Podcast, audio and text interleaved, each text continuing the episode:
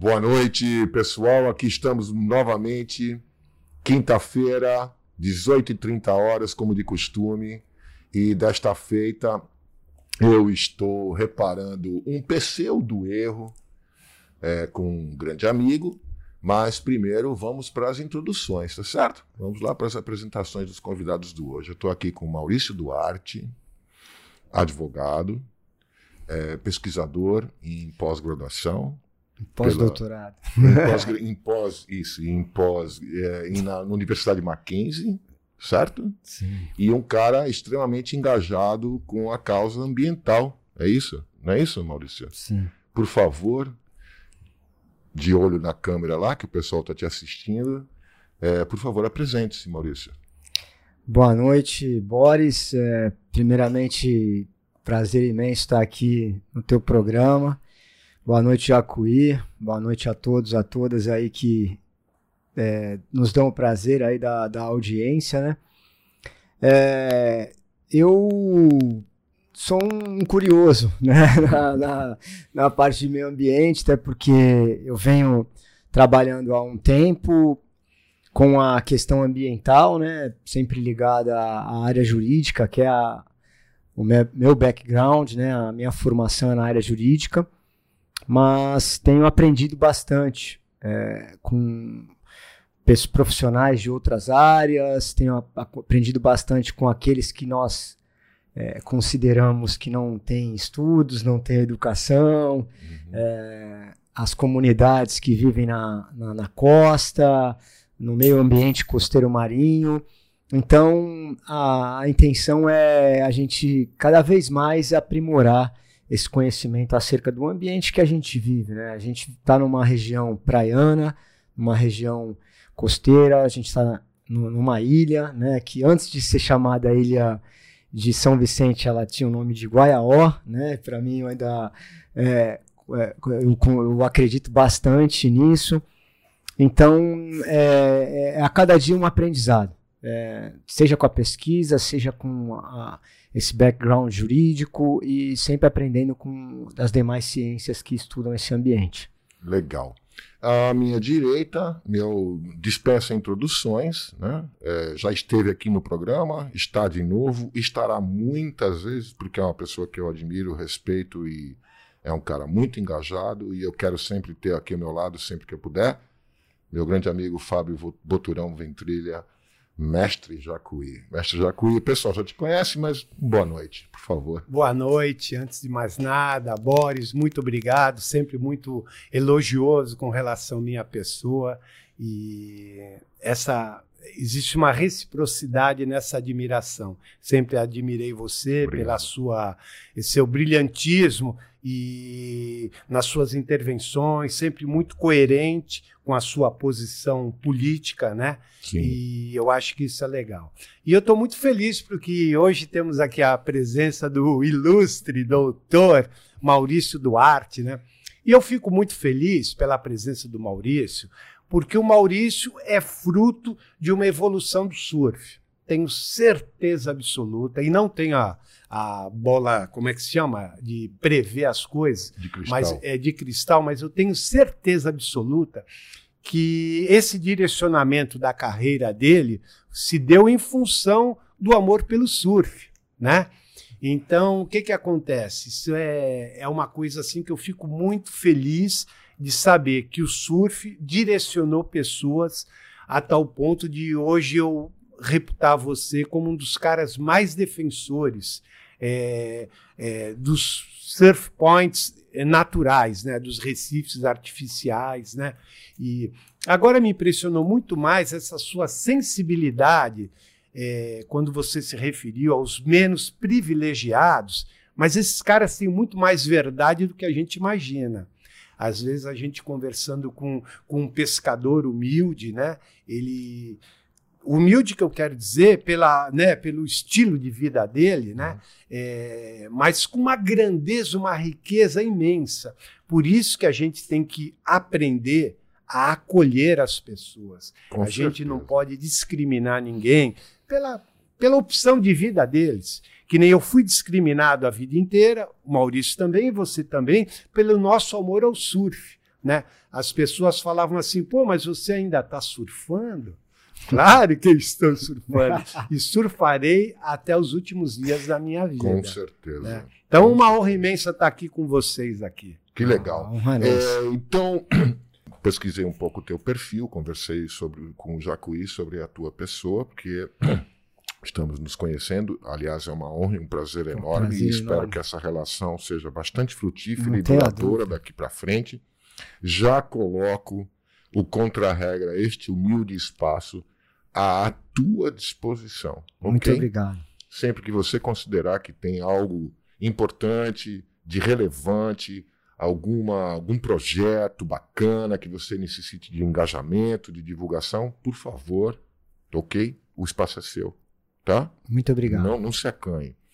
Me diz um pouco dos teus projetos ou do teu, do teu principal projeto hoje. O- o- o- essa questão da preservação dos surf points, dos surf breaks, de reunir o, o caiçara que vive no local, que conhece, da onde vem o vento, como é que os peixes se. Enfim, me fala um pouco disso e para o pessoal que está assistindo para a gente. O que, que vem a ser o teu trabalho do surf relacionado com o meio ambiente? Bom, é, obrigado pela tua pergunta. Mais uma vez aí, obrigado pelas palavras. É, é bem interessante. É uma.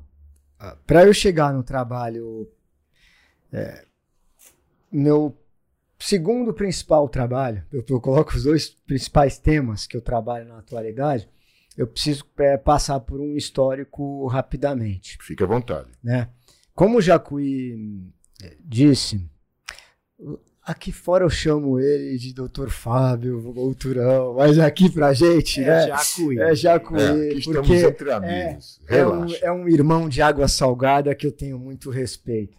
É, eu comecei a surfar aqui em Santos, sou natural de Santos, né? Comecei a surfar em meados de 89, com uma prancha que meu irmão não tinha mais espaço para tanto silver tape que a prancha tinha. É, e ele sabia que eu via, o via com os amigos dele indo pro surf, e eu sempre tentando acompanhar. Meu irmão é cinco anos mais velho do que eu. Você sabe que é aquele negócio de moleque querendo acompanhar o irmão mais velho, o irmão mais velho fica chutando de lado, é. né? E ele é, me deu essa primeira prancha. Né, o Adilson, mandar até um abraço para ele, que é também surfista aí, surf- surfista dos bons, né, aqui da, da região. É, e ele me entregou essa prancha e eu, no, no primeiro momento que eu, que eu fui surfar com o pai de um co- colega meu, que levava a gente no Massaveiro, naquela época que a gente podia ir na caçamba Na e tal, caçamba. no Quebra-Mar, ali em Santos, a gente morava na região do Embaré, eu vi que o negócio era um negócio diferente. Né? É, e não era só pelo esporte, era mais pela camaradagem, que era, ia uma molecada legal, é, é, pelo ambiente, o pai dele levando a gente, jogando a gente ali naquele espaço que não tinha limite, né? que era a praia, a água, lógico com as suas proporções, ali de segurança. Só que foi muito além disso, foi uma, um, um sentimento de conexão que bateu, que eu falei, caramba, é, pô, sempre fui moleque arisco, Deu sabe? estalo, né? Então, eu sempre fui moleque arisco. Jogava bola na rua, na escola um basquete mesmo com a minha estatura baixa, um vôlei com os amigos, e sempre tinha um talentinho pra fazer uma coisa ali ou outra. Não era aquele cara que ninguém escolhia nos times, sabe? Só que quando eu bati ali, eu falei, caramba, esse mosquito aí, ele é diferente. Esse mosquito da água salgada, ele é diferente. Então foi uma, uma, uma paixão que foi criada e numa época que o esporte ainda era, pô, meus pais mesmo pô, não, não queriam de forma alguma que eu fosse pra água com uma prancha. Que ano era isso, Maurício? Que ano? É. 89, 90, começo da década vê? de 90. Ainda em 89, 90. É, cara. meus pais, meus pais retirantes nordestinos. Minha mãe se alfabetizou depois de 30 anos de idade. Chegaram aí, meu pai veio também do, pra, na década de 50, meu pai, era, meu pai faleceu ano passado, 20 anos mais velho que minha mãe, chegou em 50, na década de 50 em Santos, com uma mão na frente e outra atrás, só que cheio de caráter. Só que um caráter que a sociedade pregou para ele como uma pessoa retirante de um lugar que não tinha nada, não tinha informação e tal, com essa informação que a gente vive, né? Então, cara, negócio de prancha, negócio de praia, negócio de chegar queimado e etc, era uma coisa alienígena. Então eles, ali com medo do futuro do filho deles, ele falou, pô, esse negócio de surf não é legal para eles. Né? Não é legal para eles, tanto pro meu irmão, meu irmão tava dando umas desandadinhas, não era só por causa do surf, era por causa da personalidade dele mesmo. E meus pais ficaram, pô, com o nosso caçula vai ser a mesma coisa, vai dar umas desandadas e tal, na escola, não sei o quê. E eu cresci sempre com isso. Sempre nessa pegada, caramba, a escola. E eu, pô, daí eu não tive essas coisas que hoje em dia é super normal. Vai pra escola com, no Jardim 2, com dois anos de idade. Não, eu entrei com seis anos no Porchat de Assis, lá da Ponta da Praia que ali na frente do Rebouças ali, sabe? O, sei, o redondo ali. E a escola entrou em reforma. Então eu tive meio. Sem, é, eu tive um semestre de ensino antes de eu entrar na escola, que era a primeira série, antigamente. Então eu entrei no, no, na primeira série no primeiro no, no colégio moderno. E eu já estava ali é, com... Teu pai era estivador? Meu pai era estivador. Ah, tá. Por isso estudou no moderno. Meu pai era estivador. Né? É, Deixa eu só desse... fazer um comentário. Lógico, lógico. Eu lembrei Vai. do Colégio Moderno. Tinha uma das melhores bandas. Né? É, acho que o Boris deve ter pego essa Sim. época, eu acho que você não pegou. Tinha antigamente os, é, 7 de setembro. Os 7 de setembro, precisava ver que briga era. E eu me lembro que teve um ano que foi impressionante é, o Colégio Moderno veio com uma banda legal, só para fazer esse comentário. Excelente, porque é o ponto, um dos pontos que eu queria chegar nessa breve história, só que um pouquinho longa, antes de eu chegar nessa na, na, na profissão, na, no meu, meu approach atual. Uhum. Por quê? Eu fiz parte da banda. Que legal. Olha que legal. Do, do Colégio Moderno. E meu pai amava o Colégio Moderno. E eu era um, um moleque no, na primeira série que eu pô, não tive, como eu falei para vocês, a, a, base escolar. Meus pais vieram do Nordeste, minha mãe se alfabetizou depois dos 30. Meu pai não podia me passar nada, minha mãe, etc. Assim, de conhecimento, desse conhecimento, opa, desse conhecimento que a gente tem aí como educação. Só que daí eu cheguei na primeira série, arrebentei. Primeiro e segundo bimestre fui o primeiro da classe. Que legal, hein? Daí eles ficaram, caramba, como assim e tal? Só que eu, na boa, eu curtia ali, né? Eu curtia ir pra escola. Daí passei a curtir mais a escola porque entrei na banda, fazia parte da banda e meu pai amava a banda. Só que eu tive que mais, daí pulando um pouquinho pra frente, eu saí do colégio moderno e eu tava, trocava trompete, né? Eu tocava trompete e eu era um trompetista legal, assim. Pô, participava das competições internas. O mestre Santana, que eu nunca mais tive conheci, é, é, é, contato. contato com ele, uma pessoa excelente. Foi até falar com meus pais e com minha mãe, pô, ele tá saindo do moderno, por quê e tal? Porque era uma rivalidade entre a banda do moderno e o Colégio Santista. Isso, isso, isso. Eram as duas melhores bandas. É. Eram as duas melhores bandas. E o Santana foi até falar com meus pais, meu pai ficou triste. Por quê? Porque o instrumento, a música, aquilo era um estereótipo legal. Então eu dei um desgostinho pro meu pai quando eu comecei a surfar, porque ele, ele nem sabia o que que era, mas ele achava que era aquela coisa, Sim. coisa de vagabundo, não sei o que, vai começar a ir mal na escola, não sei o que, e eu sempre com aquilo ali. Pulando um pouco mais pra frente, eu acho muito importante falar isso. Você, como claro, você, você claro. me deu esse espaço, é, é eu, acho, eu acho muito legal contar essa historinha, porque eu me lembro até hoje, na sétima série, eu estudava no Cidade de Santos, escola pública ali na Senador Dantas, no Embaré. Tava com as notas, não tava indo legal, nunca fui muito bom em exatas, matemática e tal, tava aí ferrado. Tava precisando de umas notas para passar direto, nunca tinha ficado de recuperação. Isso era uma, uma faixa que eu queria sempre mostrar para meus pais. E daí chegou uma hora que é, eu cheguei para no tudo ou nada, ou fica de recuperação ou passa direto, e eu precisava de quatro matérias, acho que três delas eu precisava nota 8,5, 9, coisa assim, coisa que quase impossível. Daí meus pais, ah, vai ficar de recuperação, uma vergonha, não sei o quê. Daí eu falei, vamos fazer uma aposta?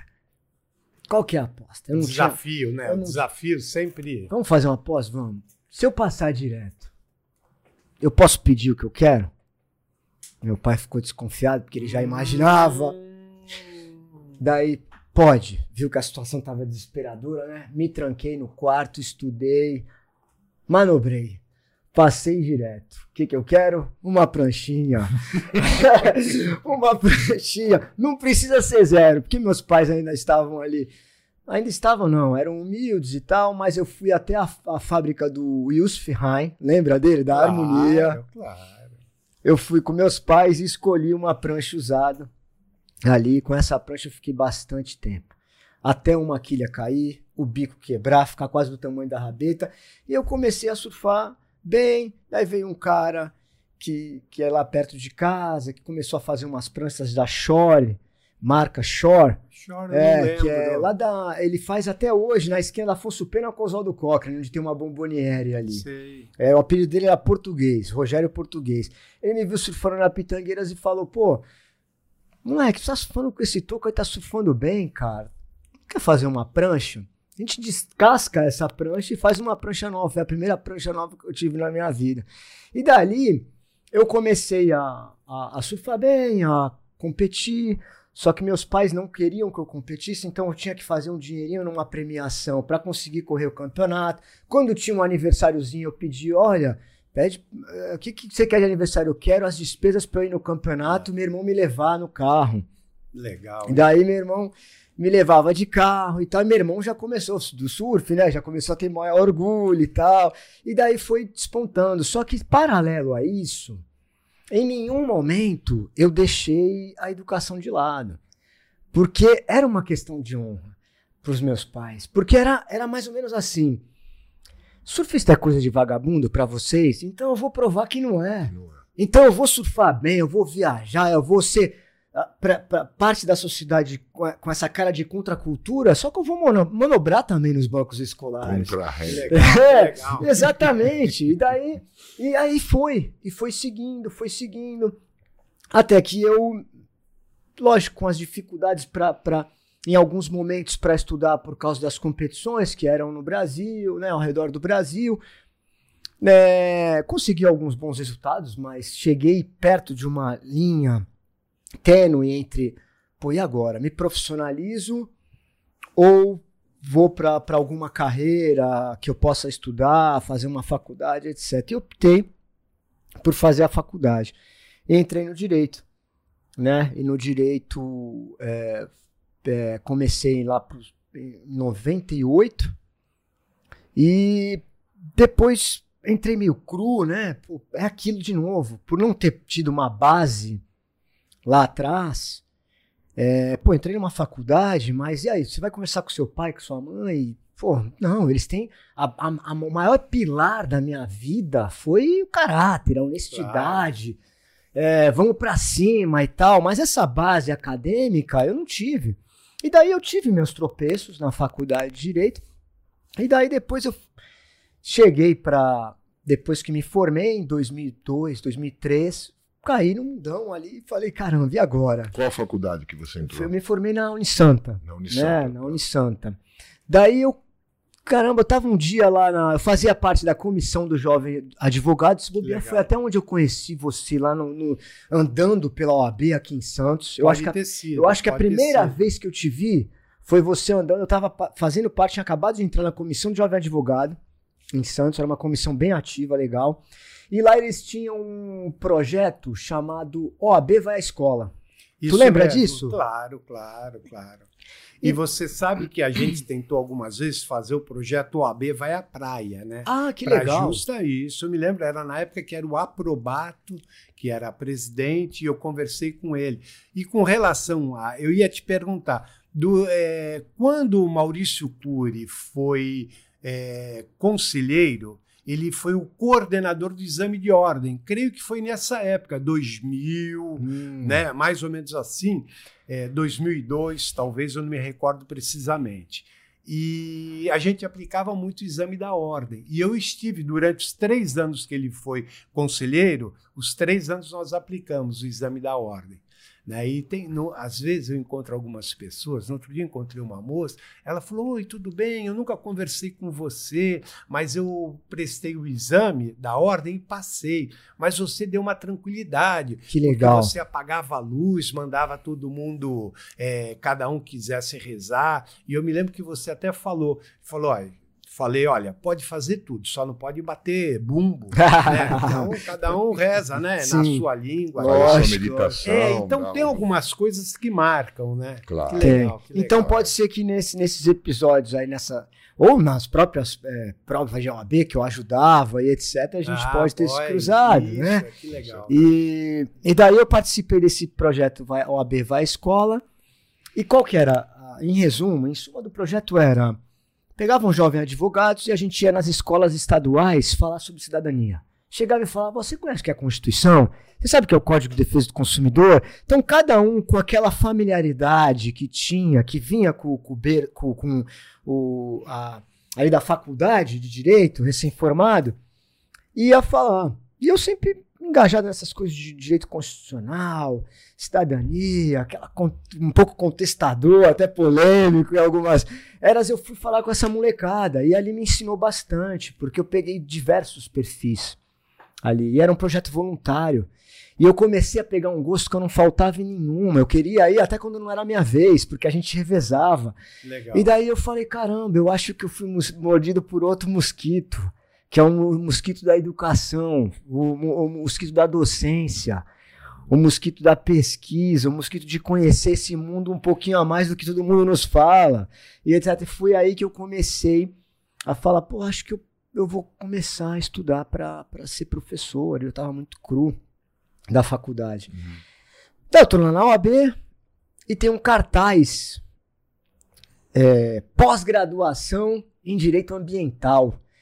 Falei, caramba, esse direito ambiental eu tive um pouquinho, era uma matéria optativa na faculdade, ela não, não tinha essa cadeira. E eu olhei aquilo e eu, pô, falei, pô, que pena que ela é optativa, né? É uma área que eu não sei muito, mas parece ser bacana, que, pô, proteção da fauna e flora, pô, eu fui crescido na praia, sempre gostei da natureza e etc. Então, caramba, eu vou, acho que eu vou fazer uma pós-graduação. Eu falei, cara, mas eu não tenho dinheiro. E agora, como é que eu vou fazer a pós-graduação? daí eu lembrava do meu pai e da minha mãe, daquela pegada. Não, não tem, vamos, vamos pra cima, não sei o quê, uma hora dá, uma hora não dá, claro. não sei o quê. E meus pais sempre foram assim, não dava pra uma coisa, mas com educação, eles faziam a força deles e caíam pra cima. Entendeu? Então eu tenho certeza que se eu quisesse, ó, me paga aí, e depois a gente faz um financiamento, e depois a gente vê, certeza. Só que não, eu tinha aquela hombridade, já tinha acabado de me formar, daí eu falei, é o seguinte, eu vou fazer, eu vou dar meu jeito. Eu sou um cara comunicativo, sou um cara que sempre me relacionei bem com as pessoas. Eu vou ligar pra lá e vou ver como é que é. Ah, como é que é? Ah, a mensalidade é tanto, não sei o quê. Eu quero muito fazer o curso de vocês. Era aquele na Unisantos? Não, não. era o nome da empresa era Atami. Atami. Era um pessoal de Brasília e de Goiás que tinha recém-chegado em Santos para tentar expandir seus negócios na área de educação só na pós-graduação. Daí eu fiz cartaz, liguei. Daí eu falei: olha, é o seguinte, eu quero muito fazer a pós-graduação de vocês. Só que eu tenho um problema. Qual que é? Eu não tenho dinheiro. Daí a, mulher, a secretária que me atendeu falou: cara, esse mala aí, né? Que, que esse mala. A Joyce, eu me lembro, ela tá no interior de São Paulo, de, de Minas, acho, hoje. Daí eu falei, olha, eu não tenho dinheiro, mas eu tenho vontade de trabalhar, ajudar vocês. Eu conheço gente pra caramba aqui em Santos, então o que vocês né, tiverem aí para apresentar, eu caio para dentro. E daí a, ela passou o contato e quem que era a pessoa de Santos que era o responsa responsável pelo esse programa? Era um casal, mora ali no Canal 3. O Pedrão, que é Polícia Federal aposentado, e a Margarete, que é uma advogada que tinha estava trabalhando na época, mas também viu essa oportunidade e foi para o ramo da pós-graduação. E ela pegou o telefone e me ligou. Deixa eu conversar, né? Ela, me falando, porque hoje é uma, uma super cara, amiga. Tá, deixa eu conversar com esse carinha aí. Daí ele fez meio que uma, uma, uma entrevista, né? E aí, mas o que, que você faz? Ah, mas o que, que você fez? Como é que era na faculdade? Não sei o quê. Tal. Daí eu falei, olha, é, eu não sei como é que funciona muito essa tal de pós-graduação. Eu sei que direito ambiental é uma coisa que eu olho, tem um olhar diferente. Eu quero conhecer esse mundo, não tenho dinheiro, mas eu quero trabalhar para vocês. E, ao, e, e, em troca, eu só quero uma bolsa de vocês. Vocês têm alguma coisa aí pra mim? Daí, peraí que eu vou pensar. Daí, daqui a três dias eu te ligo. Ligou e falou: olha, você vem aqui e era lá na costa número 59, ali perto de virar pra CET. Um prédio espelhado ali. Daí eu fui ali, sentei com ela e com o marido dela, me perguntaram mais algumas coisas, daí eu falei, olha, conheço bastante gente, aquele papo. tô no, no, programa da. tô na, na, na, comissão de jovem advogado da OAB, meus colegas da faculdade saíram agora, posso ligar para cada um deles, oferecer. Ele foi exatamente o que ali abrindo o olho, o, os olhos deles, porque os dados naquela época, o que, que a gente tinha? O banco de dados era contato telefônico. Sim. Quem você conhecia na agenda ali é e tal, né? Uhum. E daí eles acharam legal, porque eles estavam chegando cruz aqui em Santos, e daí falaram, pô, a gente pode fazer essa parceria. A gente tem essa bolsa de pós-graduação, e conforme o curso melhorar, pode ser que a gente te dê um incentivo. Eu falei, eu não quero nenhum incentivo, eu quero estudar só. E eu me viro para correr atrás, eu tenho meus campeonatinhos que eu corro ainda, ganho minhas roupinhas, tenho minha, minha família que está começando com bar e restaurante, trabalho ali, trabalho aqui, mas eu quero ter no mínimo meio período do dia para estudar e para trabalhar com vocês e conseguir cliente. Porque a pós-graduação acontecia de 15 em 15 dias, com professores que vinham de diversas partes do Brasil. Sexta, das 6 às 10h40 da noite, e sábado o dia todo. Então era pauleira. pauleira. Sempre presencial. Sempre presencial. Aquela época nem se pensava. Nem se, nem se pensava. E daí eu, eu enfim, um fato curioso, não saiu a pós não conseguimos fechar a turma de pós-graduação em direito ambiental. Caramba. E paralelo a isso tinha o direito processual e civil, e era uma das matérias que eu mais tinha pavor na época da faculdade. Só que tinha uma coisa que foi um incentivo, o Código Civil tinha acabado de mudar. 2002. Exatamente. Então, como ele tinha acabado de mudar, eu estava no jogo novamente. Lógico. Porque eu ia pegar os melhores professores de várias partes do Brasil, ia ter contato diretamente com eles. E eu, eu ainda tinha aquela vantagem de saindo os alunos, pô, cara, eu não entendi tal coisa, vamos bater um papo, vamos comer uma pizza. E o cara explicando as coisas para mim foi exatamente o que eu fiz. Então eu chegava, colei em Pedro Lenza, que era professor de direito constitucional à época. Hoje a unanimidade tem o maior, o livro mais lido de direito constitucional é para concursos é o do cara. Colei nele. Colei no, no, no João Aguirre, que é um professor que é, fez doutorado na USP, hoje é professor do Mackenzie, um puta advogado e etc. Colei nesses caras todos para aprender, aprender, aprender, aprender e ganhei o gosto pela educação, uhum. pela pesquisa. E daí é, eu comecei a, a, saber realmente por que, que o direito tinha ali me pegado. Porque até então eu não me via nos bancos é, da, da advocacia, no balcão eu ia, fazia isso, eu fiz estágio, eu advoguei, eu tive sócio, fui para escritório, etc. Só que eu não me via nesse, nesse conteúdo somente. Daí eu falei, pô, eu vou para essa área acadêmica. E daí veio uh, um pouco mais de história que eu acho que a gente pode é, vocês podem tentar aí questionar, interagir, que eu conto daqui a pouco, tá? porque acho que eu já falei não, não, bastante aí. Nós viemos aqui para escutar, trazer essas informações. Nós É, porque às vezes eu tenho medo como professor, né? A gente não, acaba não, não, mas é avançando. esse o propósito, entendeu? Falando, a gente quer falando. que você passe o que você aprendeu e o que você está fazendo hoje, porque eu achei muito interessante quando o Jacuí me deu um pequeno briefing sobre o que você vê. Porque, veja, Hoje mesmo. É, desculpe a minha, a minha, digamos assim, entre aspas, ignorância. Não, okay? jamais. Mas hum. quando você fala para mim, pô, Boris, eu estou aqui engajado num projeto que a gente tenta preservar e, e, e, e proteger os surf points, os arrecifes, os, né, os, etc, etc. É, logo que ele me falou isso, eu, pum, Hoje eu fui pegar onda no quebra-mar. Hum. Querendo ou não, o quebra-mar hoje é parte da paisagem de Santos. Uhum. Querendo ou não, o quebra-mar é um arrecife. Me corrija se eu estou errado, né? Hum. Artificial, mas é. Uhum. Existe toda uma flora lá que se Uhum. desenvolveu. Existe toda uma fauna que, inclusive, retornou, né? E então, e ainda assim a gente tem uma qualidade de água que não é muito legal nesse surf point, que a gente Uhum. diz assim, né? Então foi exatamente isso que me, veio à mente no momento em que ele me falou um pouco do teu projeto, que é o que eu gostaria que você falasse. O que é esse projeto de, preser- de utilizar os surf points, a preservação e a proteção da natureza que circunda os surf points, usando o surf como ferramenta para defender essa causa. Perfeito. É, agora, dando esse intervalo, ótimo, que, é, que a gente tava, foi esse cara aqui ficar falando demais. é.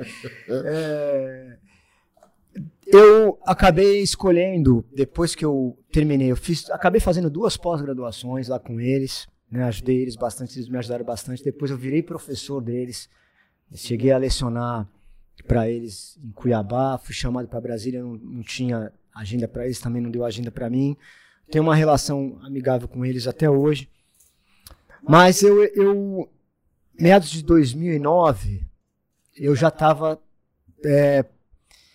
crente que o direito ambiental era uma área que eu, que eu poderia me, me especializar. Né? E tinha um mestrado aqui em Santos, que era o único mestrado específico em direito ambiental do Brasil, né?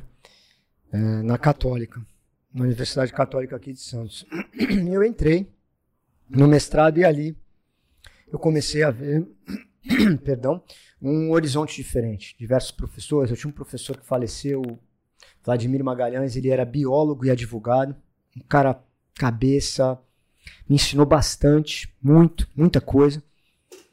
É, e eu fiz uma, uma dissertação de mestrado, um trabalho de mestrado acerca de desastres naturais em área urbana que, que ocorreram no Vale do Itajaí. Não sei se vocês lembram.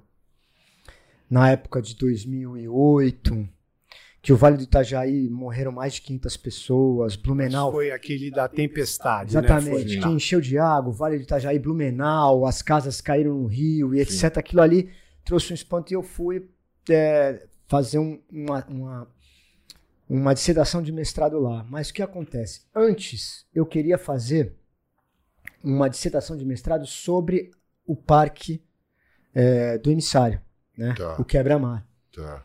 Só que minha professora falou: a gente tem muito pouca coisa, Maurício. Eu, eu, te- eu tinha um material todo guardado da tribuna, de toda a pesquisa, do que, que aconteceu, como começou e tal. Só que ela, ela me, des- me desinstigou, né? Ela me, me desanimou ali Sim. e eu fui para essa área dos Seu desastres. orientador, a É sua a minha orientadora. orientadora. Sim. Minha orientadora.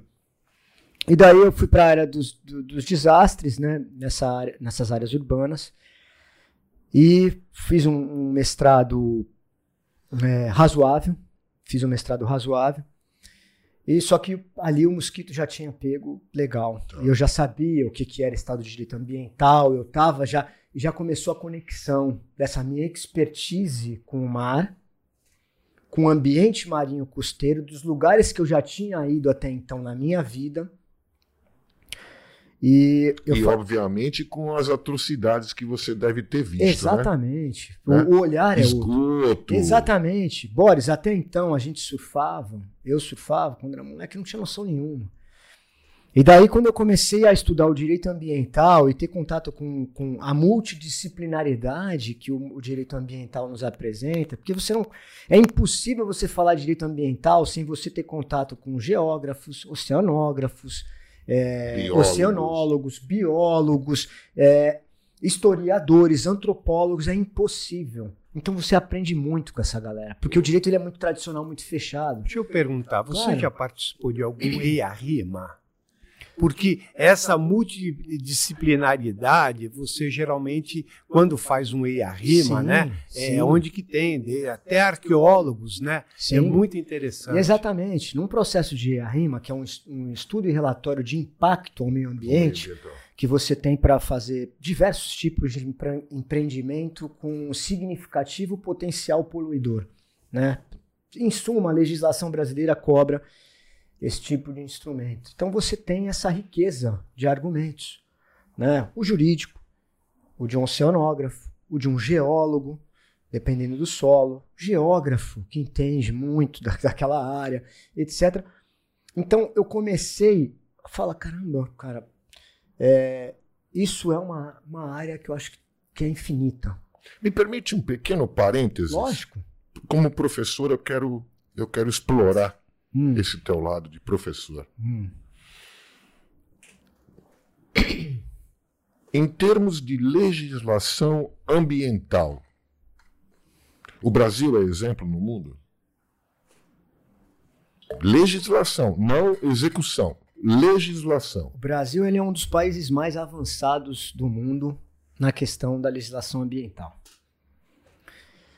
É, agora você tem uma coisa que é a norma existente e você tem a efetividade da norma. Certo. Então você tem um conjunto de normas muito bom, que é exemplo. O Brasil, ele, ele até, posso colocar uma década atrás, ele era um líder na, na questão, eh, na variável, na questão ambiental e, lógico, por causa da nossa bi- biodiversidade, isso aí não foi o homem que criou, né? Mas a legislação, os doutrinadores, aqueles que escrevem sobre o tema, aqueles que falam sobre o tema, também se tornaram líderes na, na área. Uhum, É, e e por, por causa desse conjunto uhum. de legislação que pô, é tremendo. A part- desde a Constituição de 88, a gente tem um conjunto de legislação muito grande, muito rico. Antes dela, sete anos antes dela, na transição da, da, da época ditatorial e a democracia no Brasil, a gente tem a Lei de Política Nacional do Meio Ambiente, que é uma lei exemplo para o É mundo de todo. 81, não é 88, isso? É, 81. Puxa vida. 81. 1981. É.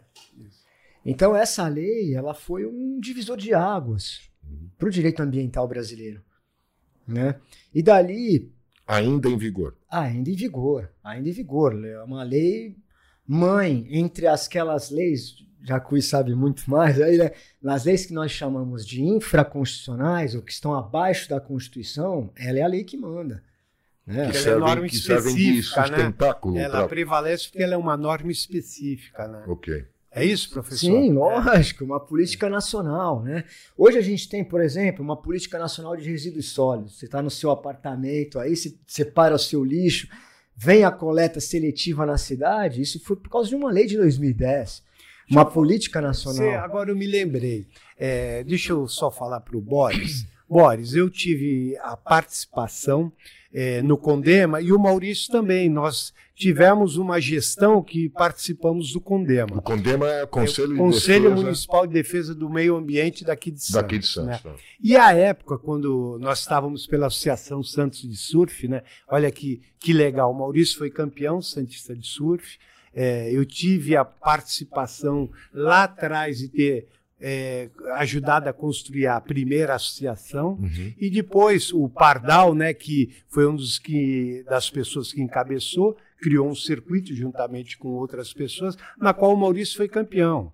É. Tá? Ele foi campeão santista. E eu era vice-presidente. E era vice duas gestões vice-presidente do Pardal. é. E o Jacuí foi o advogado que, ó, é, vou- em resumo, precisa um advogado para constituir o ato daquela criação da associação. Não, quem acho que quem foi foi o Ferrugem, o Nelson Ah, Ferrugem. tá, Ele que tá, assinou. legal, É, é, legal. mas nós Abraço, contribuímos. Nós contribuímos é, várias, vários tópicos que estão no estatuto foi nós é que ajudamos Legal, a construir. Legal, legal. Principalmente referentes à questão do meio ambiente. Sim. E nessas tuas duas gestões dentro da Associação é, é, de Santos de Surf. Santos É. Surf, você também, é, obviamente, deve ter colocado a questão do meio ambiente né, Olha, eu vi que no estatuto, que o Jacuí bem lembrou, ele já tinha um dispositivo. E eu achei aquilo inovador.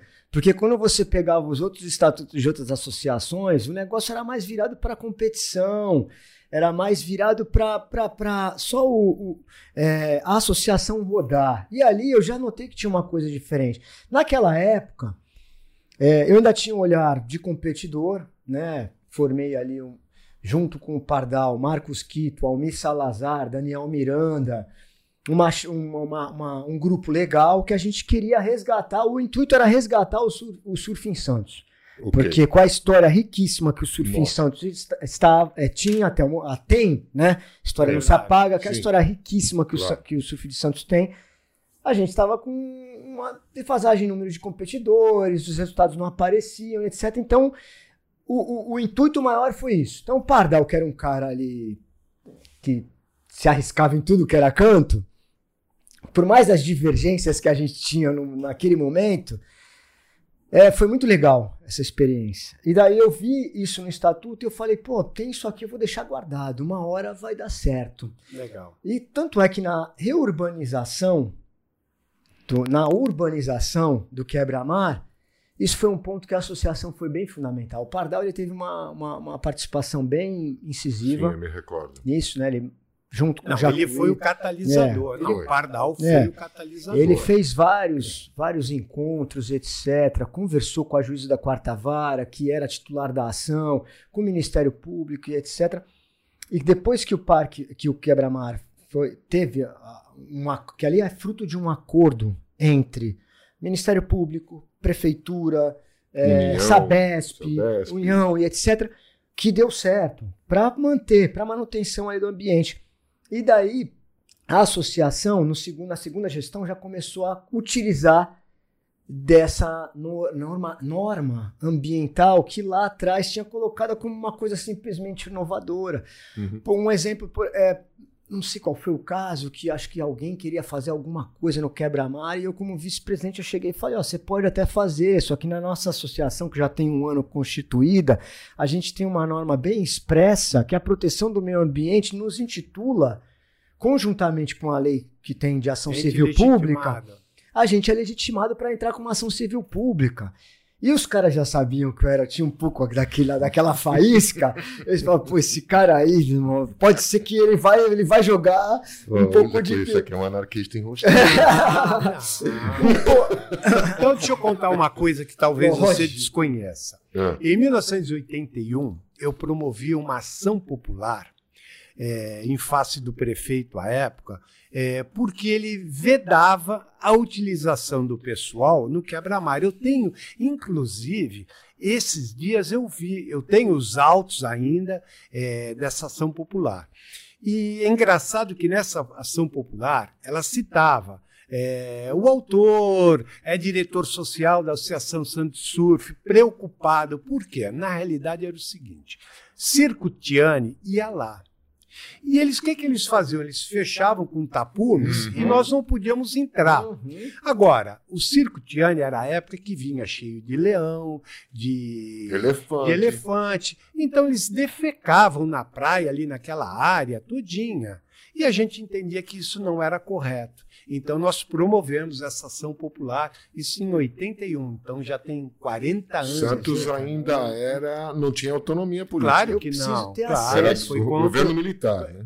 É, não, não era, era, era, o, era o, o era Paulo Barbosa. Isso, é, isso, Eu preciso é. ter acesso a essa ação. Com eu, eu tenho cópia, eu vou extrair cópia, eu vou dar Lógico, você. você precisa me Tenho, tenho Isso ela. aí é peça é rara. É, isso aí popular. é uma, olha, você vê. Ele estava falando de acesso em razão de, uma, de, uma, de um empreendimento ali que estava temporário, mas causando um incômodo à comunidade, aos surfistas, que hoje a gente discute o acesso às ondas. É um dos assuntos mais discutidos nessa, nessa ciência que, que, que se formou ao redor dos espaços com surf. Enfim. Enfim. Daí eu fui lá na, na, na para a associação, entrei, eu fiz meu mestrado de direito ambiental, daí eu falei, uhum. pô, quero fazer um doutorado. E daí, quando eu entrei no doutorado, é, doutorado fiz uma prova lá para entrar numa, numa Mackenzie é casca grossa. É casca grossa. É, e daí o Mackenzie foi uma coisa que ele inovou, é uma universidade privada. e ele fez. É, ofereceu oito bolsas para os oito primeiros colocados. Daí, no ano que eu, que eu prestei, eu não passei. Tinham oito bolsas primeiros colocados. Eu não passei na prova de proficiência. Por quê? Eu tinha usado o espanhol no mestrado, estava com o inglês guardadinho para o doutorado. Daí eu passei. Quando uma, daí eu recebo uma ligação do Mackenzie: olha, você não pode fazer é, a prova, a, a, terceira etapa, porque você não tem a proficiência. Mas eu passei no inglês, já tem espanhol. Não, a gente não aceita o espanhol. Você hum. vai ter que escolher em três dias fazer a prova em francês, italiano ou alemão. Isso em que ano? Foi 2018, 2017, 2015, 2016, por aí. E a gente mora num continente que fala 99% então, dos países falam espanhol. Mas você vê que. A gente é, sempre teve de costa, né? Mas eu, hermanos. Mas, é, meu cara, eu vou te falar que a visão não era essa. Lógico, isso é fato, é, um, é uma coisa que deixam passar. Só que a outra é que eles, ele tá, muitos candidatos, ou alguns candidatos estavam entrando pela porta da FENS, na frente do Mackenzie, com um espanhol que é muito fácil para leitura tá, interpretação. Entendi, entendi. E o Mackenzie ele falou: pô, tem muita gente aqui que a gente quer interno internacionalizar nosso curso e pode ser que, não, que a gente dê um tiro na água. Ah, e por isso eles fizeram essa barreira. Só que daí eu não passei esse ano, claro. Foi, ah, o que, que você quer fazer? Eu queria fazer italiano. Nunca tinha falado italiano na minha vida. Peguei a prova, fiquei lá, duas horas lendo a prova, tentei traduzir um texto, fiz nada. Lógico, bombei. Já saí de lá chorando, sabia que tava. Pô, fui pro metrô cabisbaixo, né? Beleza, no ano seguinte, eu tentei, só que. Qual que foi a do Mackenzie? Ah, não, agora não são mais oito bolsas, são bolsa pros quatro. Eu falei, porra, agora aí cortou, eu tenho que entrar com bolsa, caramba. Fui lá, prestei o inglês, usei o inglês, aprovado. Fui pra prova, escolhi o francês. Contratei uma, uma, uma professora que é uma das melhores, acho que do estado de São Paulo, do Brasil, que é a Lídia, super famosa aqui em Santos. Descobri que ela morava pertíssimo da casa da minha mãe, então eu fazia aula particular com ela. Então fiz dois meses de curso intensivo para traduzir texto em francês. Estudei, estudei, Legal. estudei, estudei, comi o francês. Vamos pro Mackenzie? Vamos, passei. E daí falei, pô, agora tô no Mackenzie. E agora? Doutorado, vamos pro doutorado. Daí entrei no doutorado, tinha um projeto na mesma linha de desastres, né? Eu queria criar uma política nacional de desastres, porque eu tinha trabalhado isso na dissertação. Só que daí, capengando, capengando, teve uma disciplina lá com uma professora Solange Teles da Silva, que é uma unanimidade em direito ambiental no Brasil e no exterior, negra, daquela daquela galera do Mackenzie que tem feito o programa evoluir, ser progressista e etc. Ela fez uma disciplina sobre o mar. Governança ambiental, marinha, alguma coisa desse tipo. Pô, lógico que eu tava já, era o primeiro inscrito, né? Falei, caramba, no, aqui, né? no Mackenzie, em São Paulo, fazendo doutorado, uma, uma disciplina Pô. de mar, Maurício tá dentro, cara, vamos lá pra cima. Fui lá, fiz as, as, as, os trabalhos e pá, tirei as notas que precisava e tal. Daí, cara, nas minhas pesquisas, minha companheira, beijo Carolina, também é doutora, doutora pelo Mackenzie, e a gente tem várias coisas escritas juntos, etc. E nas nossas pesquisas ela deu uma olhada e falou: Maurício, dá uma olhada nisso aqui para ver se é verdade. Reservas de surf e etc. E eu já tinha escutado assim, por, por, por alto do alto do alto. Eu falei, caramba, e tudo em inglês. Tudo em inglês. Eu falei, reservas de surf. Daí peguei, primeiro texto que eu li foi um. É, um calhamaço, calhamaço assim, de um trabalho de neozelandeses que não eram juristas, eram oceanógrafos, biólogos, que fizeram um trabalho de, proteções da, de proteção das ondas que hoje é, tá dentro da política nacional de, de, vou colocar de gerenciamento costeiro da Nova Zelândia. Foram esses caras. E eu peguei esse calhamaço, andava com ele para lá e para cá. E eu, minha Bíblia. É minha Bíblia. Para, eu comendo aquilo. Daí eu, chegou, tinha um trabalho final nessa disciplina. E eu falei, pô, eu acho que eu vou apresentar algo nesse tipo. Minha professora progressista não tem medo de se arriscar. Uhum. Às vezes contra a regra. daí Adoro chegou, gente assim. daí chegou, chegou e falou, cara, eu acho a tua cara. E eu Total. tava muito desconfiado, assim. Total. Muito, porque eu tava dentro da instituição, uma das instituições mais tradicionais do país. O direito, o direito por si já é super tradicional. Eu tava dentro de uma das instituições Mackenzie. mais tradicionais do país. Daí ela falou: Vamos, tu tem tanto tempo, tu sabe que o tempo urge, apresenta o trabalho. Daí eu fui lá e montei uma apresentação e ela achou super legal. Bacana.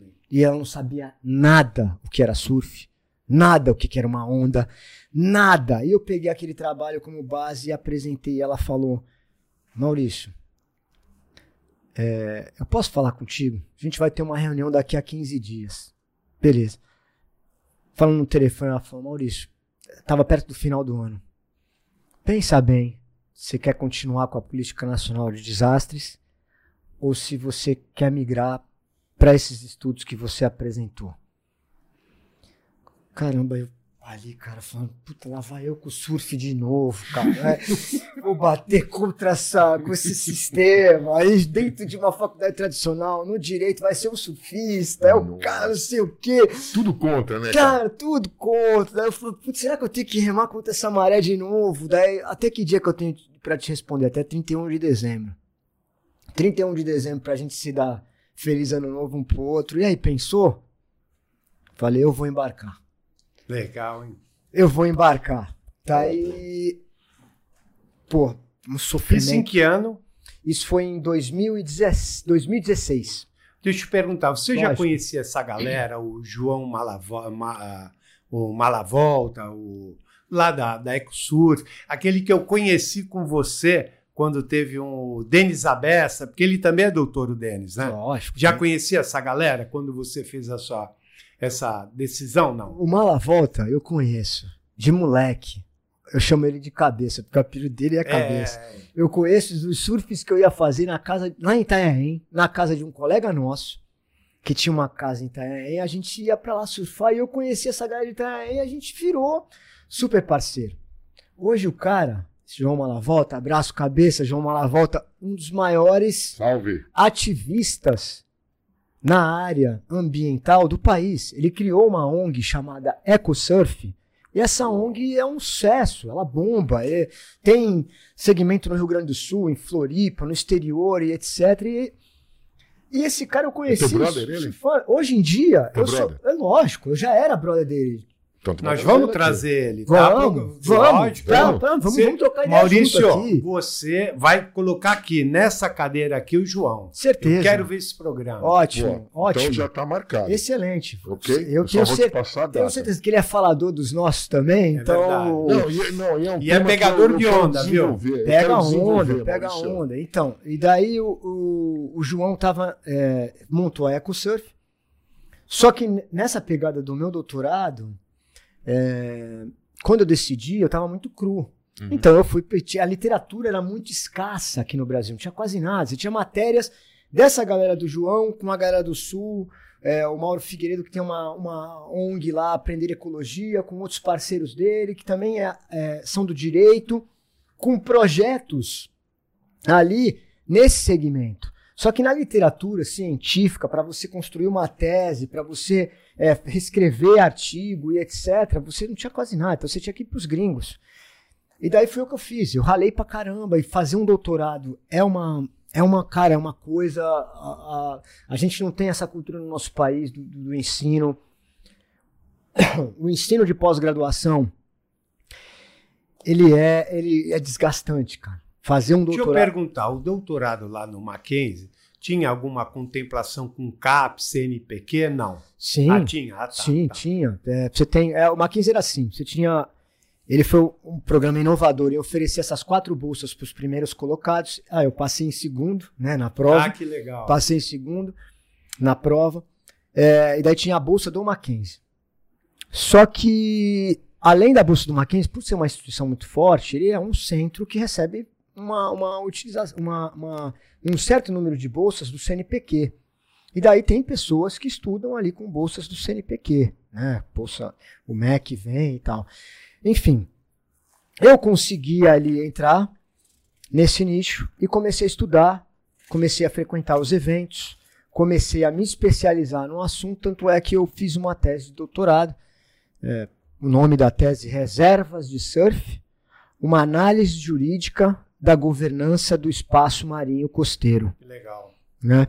Então eu comecei a ver todos esses modelos de proteção de espaços com surf no mundo. Nova Zelândia, Peru. Ericeira.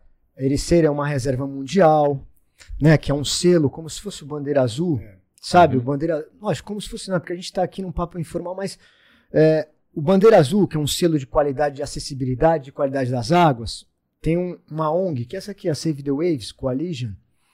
Ela faz. Ela certifica. Ela né? certifica é, esses lugares que são nominados como reservas mundiais de surf. A gente tem uma na Guarda do Embaú, que é a primeira reserva única brasileira né? Um trabalho super legal que eles estão desenvolvendo, eles estão tendo aí os tropeços, etc, como qualquer coisa quando a gente fala de meio ambiente no Brasil.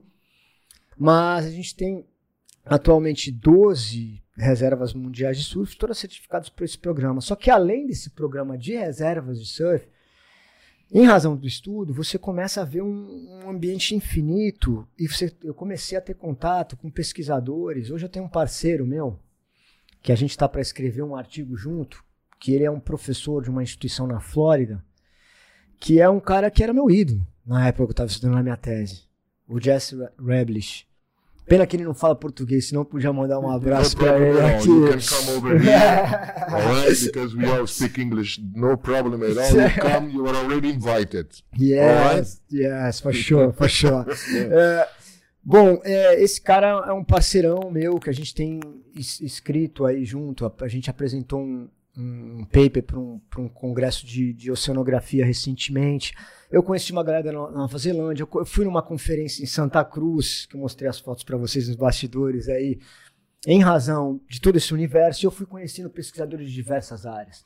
Do direito, da oceanografia, geógrafo, na, na Universidade de Oxford, na Universidade de, de, de Sydney, na Universidade de Melbourne, na, na Universidade da, de Berkeley, na Universidade de San Diego, é, na Universidade do Chile, na Universidade do, é, Católica do Peru e etc. E a gente foi formando ali um, um universo de conexão, como hum. eu já sabia do direito ambiental que existia porque no direito ambiental, quando eu frequentava congressos internacionais, era muito normal. Pô, aquele cara ali é o cara que sabe sobre é, espaços protegidos, áreas protegidas. É aquele cara, cara esse cara viu um cabelo, cabelinho branco, assim, americano, que se falava, cara, esse cara tem 58 publicações só sobre isso. Esse cara é a base, da, da, é o fenômeno da parada. E daí eu comecei a ver essas pessoas que trabalhavam com, com o intuito de proteger espaços com surf.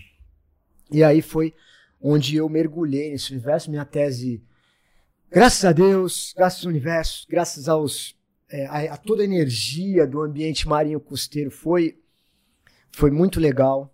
É, fui, como eu falei, sofri bastante para fazer. Eu tive uma oportunidade, pô, não podia deixar de falar isso.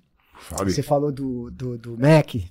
É, no final da minha tese, é, a minha professora Solange Teres da Silva, minha orientadora, ela virou minha orientadora, né? Aquela professora da, daquela uhum. disciplina, ela virou minha orientadora. É, ela tinha uma bolsa de um projeto que já estava em andamento. Era um é, projeto, a Estratégia Brasileira de, de Recursos Vivos e Não, e não Vivos é, Marinhos, Costeiros. É, esse projeto foi muito legal. E daí tinha uma bolsa para o exterior. E a gente no Brasil, é, a gente, querendo ou não, cara, quando se compara com os outros, principalmente os países desenvolvidos, a gente é muito. A, a gente está melhorando, mas a gente é, é, muito assim, bairrista. A gente fica aqui, a gente tem uma dificuldade de querer falar outra língua. Tem. É, a gente tem uma, uma dificuldade de explorar esses novos horizontes. E eu sempre fui muito Pepe louca. Isso, entendeu? Muito, muito louco. Porra porque, louca, então, Eu tenho certeza que foi o surf que me trouxe isso. Porque a, a coisa de você querer sair de Santos para viajar para Ubatuba, depois viajar para Guarda, depois viajar para Marizias, depois viajar para o Nordeste, e depois começar a querer ir para o México e querer conhecer o Havaí mesmo sem ter dinheiro, a Califórnia, etc. E foi o surf que me trouxe isso. Eu não tenho dúvida disso. E quando vê essa oportunidade, ela chegou, ó, tem uma bolsa, é muito rápido, a gente vai ter que correr muito para você conseguir. Só que eu acho que você tem chance é para estudar no exterior. Isso seria o pós-doutorado? Não, isso seria dentro do doutorado, Ah, o tá. que na, na comunidade acadêmica a gente chama de bolsa sanduíche. Que você faz dentro do seu doutorado na sua universidade, no Mackenzie, você faz um programa sanduíche. Por que sanduíche? Porque junta a Universidade Mackenzie com a de fora. E daí a gente fez um arranjo com um professor de uma universidade na Austrália, em Armidale, uma cidade no interior, só que tem uma das cinco melhores universidades da Austrália, a University, University of New England. E aonde é boa ali? Não tinha onda Ah, que eu fui. Ah, é, não, no três horas da Ah. praia mais perto, que era Coffs Harbour, um pico tradicional de surf na Austrália, em New South Wales, que é a Nova Gales do Sul. Não, né? Cara, e deu certo. A gente arranjou, costurou, costurou pra lá, costurou pra cá e tal. Você escolheu a bolsa. de escolher a bolsa e peguei o cara como meu co-orientador. Daí falavam assim, cara, mas o que, que tem a ver o professor Paul Martin? Que eu já conhecia de outros congressos de direito ambiental ao redor do mundo aí, que eu já tinha participado. Só que daí a galera perguntava, cara, como é que você vai colocar esse cara pra surfar a tua onda, né? A galera falava. Fala, cara, minha tese fala sobre governança do espaço marinho costeiro. Não é governo, é governança. Governança, em resumo, o governo está dentro com toda a coletividade. Então são vários, diversos atores para organizar aquele espaço. A minha tese tinha como núcleo a governança. E esse cara, na governança ambiental, é uma das assumidades. Eu sabia, esse cara vai somar. Eu tenho certeza, mesmo com o meu inglês ainda estando ali, buscando o inglês no perfil acadêmico, que quando você sai daqui é uma coisa. Quando você chega lá na Austrália, cara, how you going, mate? Oh, E daí você- australiano é E, e o acadêmico australiano que não tem paciência, os outros professores da universidade e tal, o que você veio fazer? Para você explicar toda essa novela que a gente está contando aqui. É complicado. é. Mas ele acreditou e foi super legal. Foi super legal. Então eu fiquei cinco meses e meio é, na Austrália, na minha, na minha bolsa sanduíche. Foi uma experiência incrível. A universidade, cara, aquelas universidades que a gente vê em filme de moleque, sabe? A universidade, cara, era do tamanho do bairro da Vila Matias. Pra vocês Universidade. A né? universidade. Uma universidade. É, exatamente. Universidade não, no pleno sentido Exatamente, da cara. É uma universidade. Era do tamanho do bairro da Vila Matias. Lá eu, eu tinha bicicleta elétrica que a faculdade me dava como estudante. Eu tinha acesso aos ginásios de esporte, eu podia nadar, eu podia jogar basquete, eu podia fazer o que eu quisesse. Eu, tinha, eu treinava pilates, é, tudo no ambiente universitário. Eu tinha minha faculdade de direito, tinha minha sala com, meu, com dois computadores, como, como um aluno de doutorado lá. Primeira vez que deu um defeito no meu, no meu computador, eu falei, pô, fiquei, eu fiquei sem graça. Falei, pô, não vou reclamar, né, cara? Puta, eu nunca tive isso na minha vida e tal. Aí chegou um técnico, ele levou o computador no dia seguinte, tinha um computador novo na minha mesa. Eu fico imaginando, desculpe te interromper, Que isso? já interrompendo, eu, eu fico imaginando o dia que esse país tiver uma estrutura semelhante a desses países em, enquanto universidade, sem falar no resto. Uhum. Porque caras como esse e vários outros, que a gente não tem nada aqui, vamos dizer a verdade. Comparado com esses países, o Brasil não tem estrutura universitária praticamente nenhuma. É, Não, e o pouco deixa que desejar. tinha, Deixa o pouco que tinha, Está sendo desmontado. é, tá sendo desmontado, né? isso Está mesmo. sendo desmontado. Uhum. Eu nem vou entrar nesse mérito, porque aí eu vou perder a linha. Enfim, eu fico imaginando o dia que esse país, e agora eu vou entrar no mérito, senhores, o dia que esse país puder oferecer a pessoas como essa a estrutura que se oferece lá fora, ninguém vai segurar a gente.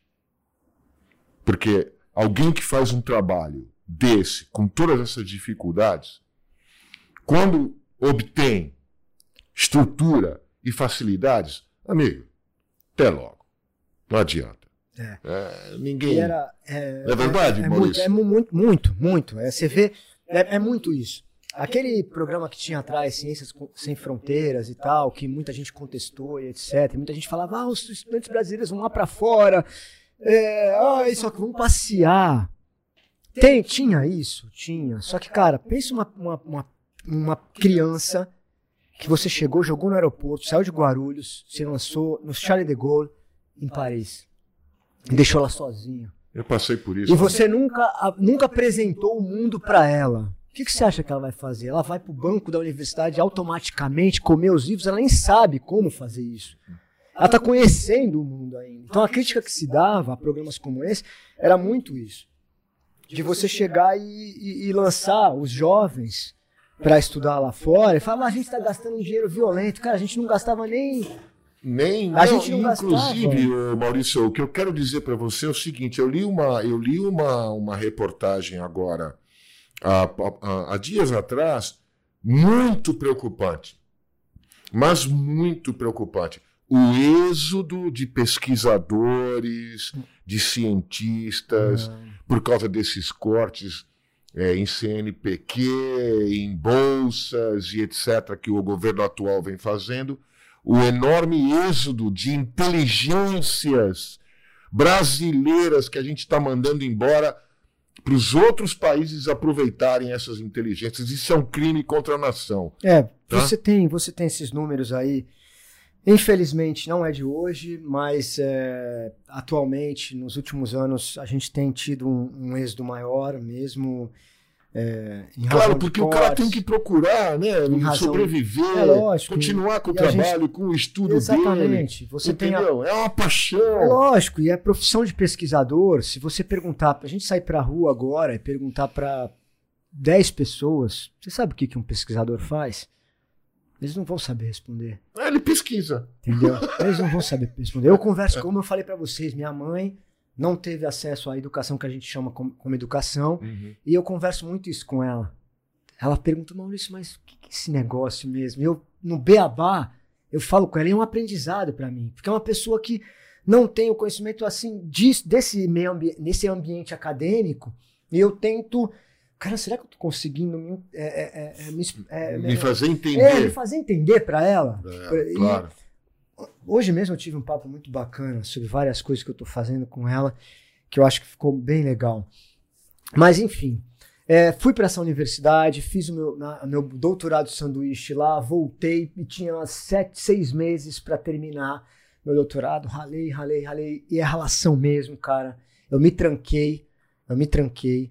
Era dedicação praticamente exclusiva. Eu lecionava, porque eu tinha que sobreviver com dinheiro, e é outra coisa, né? Eu tinha que sobreviver com É. dinheiro.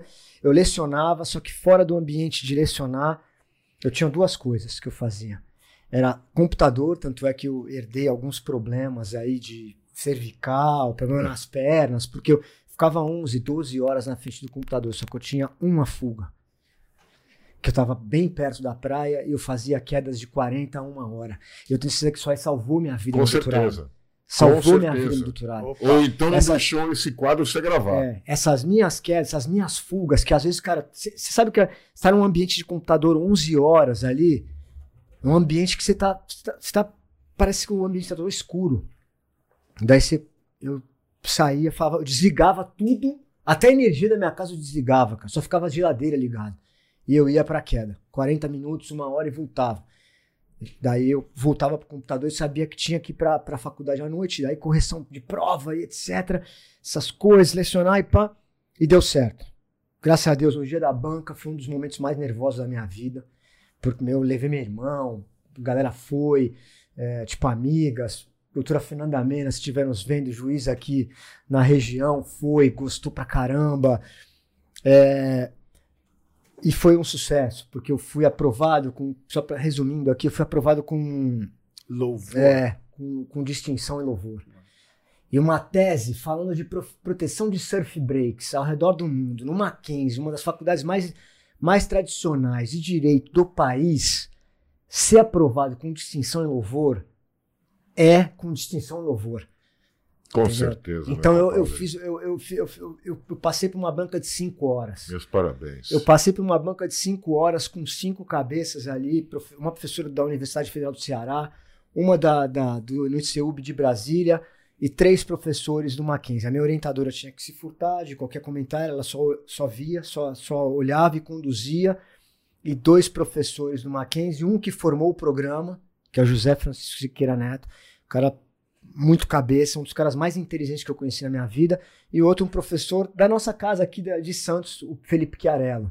Beijo pra ele, amo ele, muito muito, um excelente professor, aprendi muito com ele e aprendo.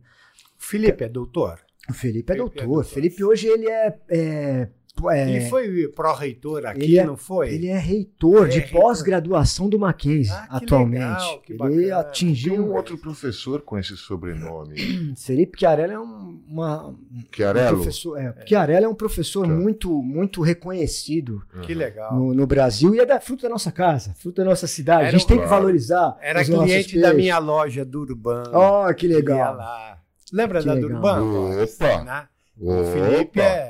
Em Deve ter o frente quê? à Uns Carúcia. 50, e pou... 50 anos. Ah, acho que o Felipe tem isso, hein? É, isso acho que tem uns Frente à 52, Carúcia. Isso mesmo. 52, Isso, deve ter aí. isso. Durban, pode crer, essa tu desencalhou, hein, Jacuí? Eu encontrava muito ele, sabe aonde? Ali no 14 Bis. Ah, 14 Bis era locadora de vídeo. Ele era apaixonado. sim. Às vezes eu conversava com ele, ele tinha visto já todos os filmes. Quando eu ia falar algum, ele falava: pode ver, é muito bom, é assim, assim. Caramba, vi." olha esse Ele lado é um- dele eu não conhecia. não, Legal. mas ele é um, é um professor que tem um imenso respeito. Ele tá lá no Mackenzie muito bem hoje. É, foi um dos que co- colaboraram ali para para o Mackenzie ter esse programa que tem hoje, né? E, e eu fiz essa tese de doutorado, fui aprovado com distinção em louvor, e daí é, os trabalhos não param, né? Porque a gente parou assim, eu falei, pô, agora eu vou. Eu estava lecionando em três universidades, em três é, faculdades de direito aqui na região, né?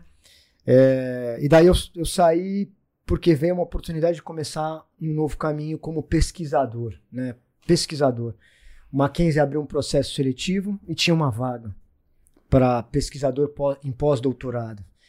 Eu me inscrevi e dei a sorte também, graças a Deus, tudo certo de eu passar e hoje eu sou um, um- um pesquisador em pós-doc no Mackenzie, né? em pós-gradua- em pós-doutorado no Mackenzie Pós-doutorado. em tá. pós-doutorado no Mackenzie. E, lógico, por que, que eu falei que o surf, a, a profissão do surf, surf breaks, eu continuo escrevendo, eu continuo em contato com toda essa coletividade.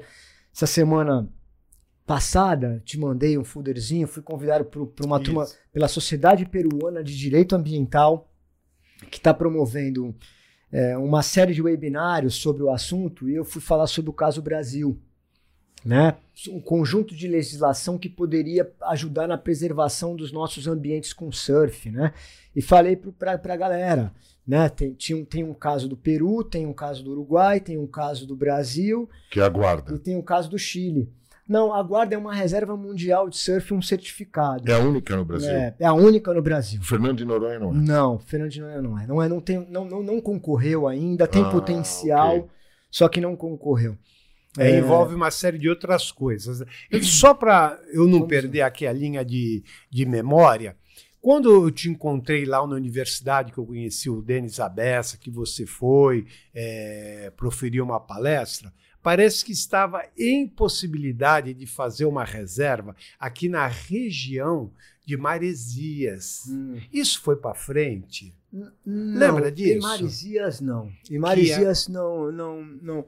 O que tinha era um movimento para começar é, a despoluição do rio do canto esquerdo de Maresias. Maresias, para quem vocês conhecem, né? Eu tenho certeza, mas para quem não conhece, ela é uma praia super famosa, altas ondas, Gabriel Medina vem de lá, entre outros inúmeros surfistas, uma das melhores ondas do Brasil. Na minha visão, puxando o peixe pra gente, quando tá do jeito, é a melhor onda que a gente tem no Brasil, pra mim, Maresias. Só que ela tem um problema que foi a ocupação irregular de uma classe Como todo o litoral. de uma classe social altíssima e de uma classe social baixa também, que vieram para construir a casa da- do- daqueles que Do são bacana. do o bacana, eterno né? contraste. né? E, é, e daí ele tem, tem dois rios, um que desemboca no canto esquerdo e um que desemboca no canto direito. E ela sofre com poluição.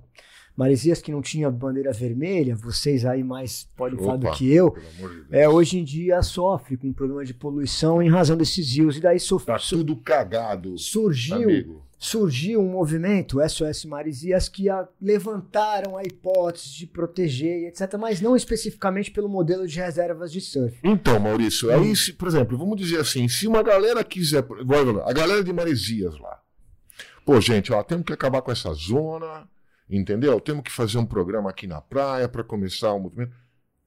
E os caras podem te procurar? Cara, lógico.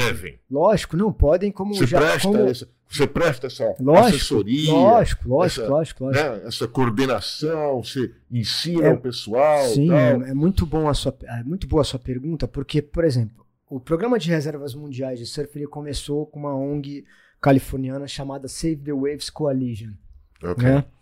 É, e esse programa ele foi é, co- começou na verdade Que é esse da tua é, garrafinha? isso é a, é a- a ONG da minha muito bom. garrafa, a ONG da minha Legal. garrafinha, Save the Waves Coalition. né? Aqui, A Save olha the. Waves Coalition criou o programa das reservas Deu? Muito legal. criou o programa Tá das aí. reservas mundiais de surf. Tota, né? garrafinha. Obrigado. Valeu. É, só que antes disso, o primeiro modelo de reserva de surf do mundo foi criado na Austrália.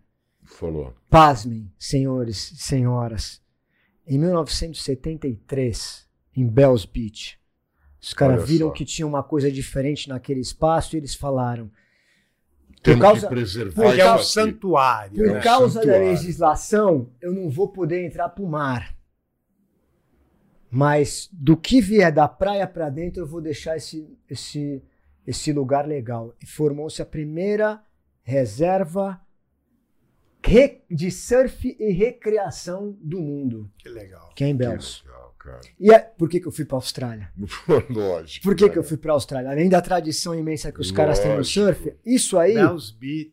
Isso aí acabou se espalhando um pouquinho mais para frente com professores acadêmicos que montaram um programa é, nacional da Austrália de Reservas de Surf. Essa ONG californiana se juntou com eles e fez um programa mundial. E aí a coisa se E aí a coisa começou a se expandir. Então Legal. você tem hoje um programa de reserva em construção no Brasil, é bom falar isso. Por que, por que- por que da, tua, da, da tua questão? O programa de reservas, é, de reservas de surf no Brasil, o programa brasileiro de reservas de surf, uma das ONGs envolvidas é o Instituto EcoSurf, que Uhum. você já, já fez o convite para o Cabeça, para o favor. lá volta Tá em pé. para a gente conversar. E nessa tua questão que você falou, ah, mas você presta consultoria, se o pessoal te, te consultar, te chamar para falar, com o maior prazer. Foi o que eu fiz pro programa. Ah, Porque é, uma das pessoas que, que, que estava ali é, mergulhado no ambiente acadêmico, eles acharam isso muito interessante e foram duas ONGs, a Instituto Aprender Ecologia e a Instituto EcoSurf, que estão para sair um programa brasileiro de reservas de surf. E eu fui um dos consultores, eu e um professor também, que está no pós-doc lá na Universidade de Santa Já me Catarina. proponho a ajudar. Legal. Tá? O, o, G, divulgação, se você quiser trazer pessoas aqui. Ótimo, a tá gente, bom? certeza. É uma pequena contribuição, mas eu já me Pô, uma Uma imensa. grande contribuição. me imensa. a ajudar Uma no que imensa. você precisar. Uma imensa contribuição, não tenho dúvida. E daí, a, é, mergulhado nesse ambiente acadêmico, eles me chamaram, "Ah, você quer ser consultor do programa? Tá, Você e um, um outro pesquisador, que é da área de geografia, que fez o mestrado dele na Espanha sobre o assunto, ele quis... Foi um dos primeiros caras que levantou a ideia de a, a Joaquina ser uma reserva mundial de surf, lá no passado, é, o Francisco. E daí a gente começou a formar essa galera. Eu faria a costa em brasileira inteira. Então, e, e esse programa, a gente, 8 mil quilômetros de reserva marinha. Esse programa- surf. esse programa, ele tem, ele tá bem estruturado, tem pessoa, pessoal bem bacana por trás. Com certeza dá um programa inteiro seu aqui só pra gente falar do programa, entendeu? Porque tem bastante coisa. Isso que você falou do Ayapoque ao, ao Chuí Do é, é a intenção do programa. Que legal. É você não chegar impondo nas comunidades, mas você ter, através do interesse das comunidades, é, a, você pro- a- promover o desenvolvimento e o ordenamento daquele território. Claro, Então sem você- dúvida. então você pegar a um- partir do engajamento dos locais, Exatamente. dos caiçaras, é da você comunidade, um- aquilo se torna perene. Não tenha não é dúvida, verdade? não tenha dúvida. Você, E, inclusive, até acho que deve desenvolver empregos e né, Muito, muito, instruir, educar as pessoas. Aí eu pergunto, o movimento que a, a NECA né, e o que, que era o pessoal do projeto Tamar, eles foram pioneiros. Porque o que, que eles fizeram, Boris, à época? E aí o professor pode é, elucidar até melhor. eles ensinaram para a comunidade: olha, não adianta a gente pegar o ovinho das tartarugas e comer. E comer. Vamos fazer o seguinte: vamos preservar, porque virão milhares de pessoas para ver essas tartarugas. Foi o grande sucesso do projeto Do Tamar. projeto Exatamente. Tamar. E eu, Você- olha, eu apoiei muito o projeto Tamar através de doações, Legal. comprando camisetas deles e tal. Eu achava um projeto super é legal, muito legal. porque eu tinha estado, eu tinha passado férias na Turquia, e na Turquia tem uma praia, chama-se uh, Fethiye, Fethiye ou Oludenis, é Fethiye ou Oludenis, acho que é Fethiye, aonde você pode visitar essa praia até às 4 horas da tarde, porque às 5 horas da tarde as tartarugas começam a chegar para desovar os ovos na praia. E não pode ter nenhuma sombra humana lá dentro, porque senão elas né, ficam estressadas ou coisa parecida assim. É. E por isso que eu apoiei muito o projeto Tamar, porque eu acho assim, qualquer coisa que é dirigida ao meio ambiente deve ser apoiado, porque agora a questão de um par de dias é, grandes celebridades, grandes autoridades, ah, Sir David Attenborough, recentemente, Nossa. já vem há muitos anos Uhum. falando disso, mas recentemente nós estamos a- a- alcançando um ponto onde nós não vamos poder reverter o processo de aquecimento global e de degradação do clima no planeta. Então, é por isso que eu fiz questão que você viesse a esse programa. Quando o Jacuí me colocou, a tua pessoa, o teu trabalho, é, eu, dentro das minhas limitações e dentro da minha pequenez, né, dentro do cenário mundial, dessa questão, inclusive, eu quero contribuir com a minha parte. Porque eu não vou permitir que os meus netos não tenham ondas para surfar. Escrevam bem isso e guardem bem essas minhas palavras. Eu não vou permitir que os meus netos não tenham ondas para surfar. Ok?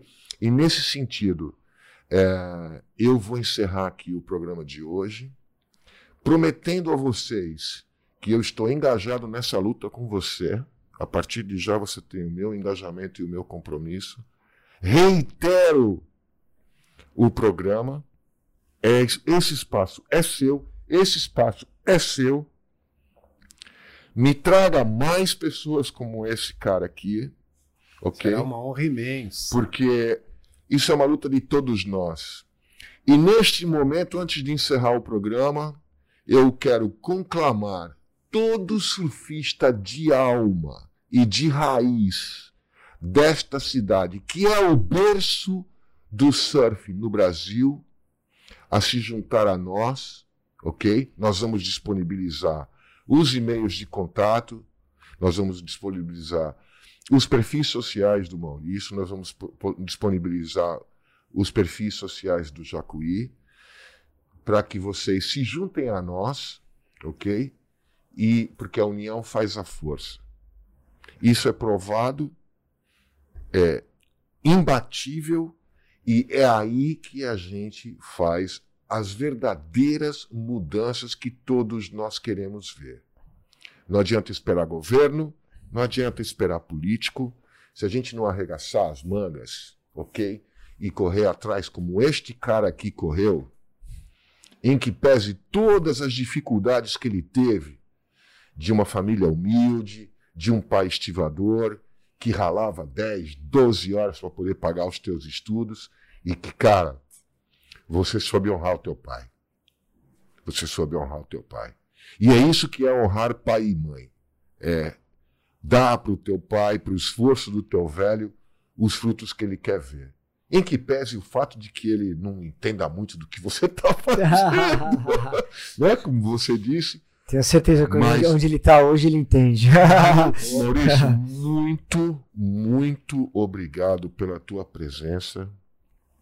Jacuí, uma vez mais, meu compadre, você é um cara que sempre me ajuda muito em tudo aquilo que eu me proponho a fazer. Muito obrigado. Maurício, suas considerações finais e aquele até breve. Caramba, você tocou num ponto aqui que eu fico com emoção. Falar do Coroa que se foi o ano passado é difícil, mas ó, agradecer imensamente o convite. Ele tá te olhando, cara. Pô, lógico, ele tá aqui Ele do meu tá- lado. Você tá, tá tá, aqui tá viajando, lado. ele tá aqui Exatamente. baixinho do jeito que ele era, carrancudo, mas cheio de honestidade. Tá aí. É, pô, prazer imenso. O Jacuí é um irmão de água salgada. Tenho- toda vez que eu encontro esse cara, eu aprendo bastante. Porque É, é. você vê, essa ação popular que ele falou. Eu já tô aqui só pensando é que ele vai mandar essa ação popular, quando ele vai mandar essa ação popular. E eu dissesse porque eu quero ver essa ação Vamos popular. fazer outra. É, vamos, cara. Lógico, Vamos? vamos, vamos fazer outra, cara. Daí, Inspirado nessa ação que ele fez. Fala, vamos, se a gente vamos- tiver problema, a gente vai pra dentro, não tem Vambora. essa. Tem essa. Até que a gente estuda Vamos um pouquinho. tentar essa luta. A gente estuda um pouquinho pra isso, né, doutor? Mas agradecer imensamente o convite, é puta astral. Eu achei demais aqui, tá Pô, aqui essa, legal, essa cara. resenha com vocês. E tô aí à disposição, à disposição da minha cidade que eu amo, à disposição dos nossos irmãos santistas aqui, pra gente tentar contribuir o quanto mais com esse discurso do Sir David Aldenburg essa semana que eu vi é, sobre as mudanças climáticas, que é o próximo tema que eu tô me jogando agora pra enfrentar. Pô, legal. Beleza? Bacana, meus parabéns. Obrigado a atenção de vocês também. E aloha. Jacuí, por favor, dá aí o seu, suas considerações finais e um salve aí para nossa galera que está nos assistindo. Reiterando mais uma vez, muito obrigado por esses momentos prazerosos, estar aqui com pessoas que eu admiro. E, sem dúvida nenhuma, eu ainda escuto sempre a voz do poeta quando ele diz que tem muita gente boa espalhada por esse Brasil que vai transformar esse país. Então, quando esse programa ele está catalisando uma série de ideias, e isso que é bacana. Então, essas ideias vão transformar esse Brasil, em que pese todas as agruras que a gente vive diariamente, tá? Mas eu creio, tenho certeza, plena convicção que essa união vai ajudar a melhorar esse país. Então é isso. Galera, imensa honra estar aqui com meus amigos, meus convidados, né? Quando eu digo meus convidados, me coloco nessa posição Por favor, né, de estar aqui presente É mais uma nosso. vez aqui é nosso. a Não nossa é meu, equipe é técnica nosso. aqui de bastidores. Muito legal, Fabão, galera. Felipe. E aí eu só posso dizer aloha. Então é isso, galera. Então é isso. Muito obrigado pelo, pela audiência de vocês. Podem vir, ok? Podem vir. Estamos aqui de braços abertos para receber, para recebermos vocês, ideias, sugestões, eh, participações, naquilo que vocês puderem contribuir. Vocês, por favor, entrem em contato conosco. Se vocês quiserem sugerir pautas, se vocês quiserem sugerir convidados, participem. Este é um tema que o Contra-Regra se compromete, como já se comprometeu, como já se comprometeu, e mais uma vez reiterando, este é um tema, esta é uma pauta do meio ambiente que o Contra-Regra faz questão de estar sempre presente. E nós estaremos sempre presentes. Paz e luz a todos vocês e com os meus dois convidados e grandes amigos, porque agora eu tenho mais um novo amigo, ok? Porque eu adoro cativar amigos. Aloha, galera. Aloha e até a próxima. Valeu, obrigado. Legal.